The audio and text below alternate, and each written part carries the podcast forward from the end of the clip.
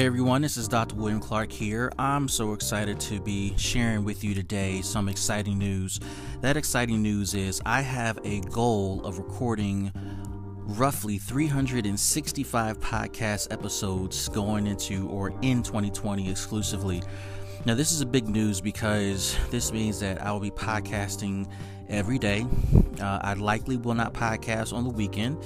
Uh, so that means that some weekdays there will be some doubling up and given the amount of content I want to share with you and some changes I've made to my ability to record and get podcasting content out to you, I believe I'm going to make this happen. So, this goal is really, really important to me and I'm, I'm, hoping that you will tell a friend about this journey we're on. Now, going into 2020, the podcasting episodes will be focused more on fundraising, grant writing, and everything associated with that for nonprofit leaders.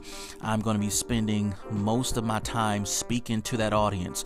So, if you are in that world and if you are about that life, fundraising, grant writing, and strategies surrounding that, this is going to be the podcast for you.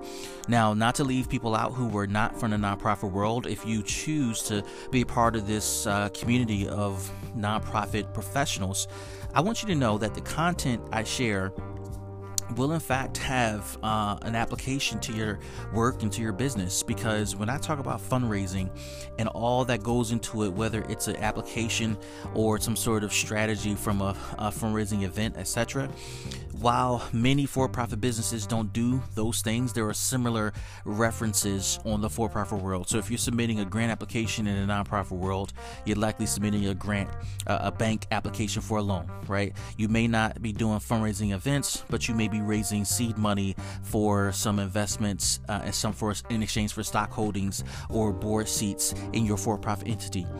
Different uh, strategy, different mechanics, same thing. So if you choose to listen to this podcast, you are more than welcome to do that. You are invited to be a part of that community.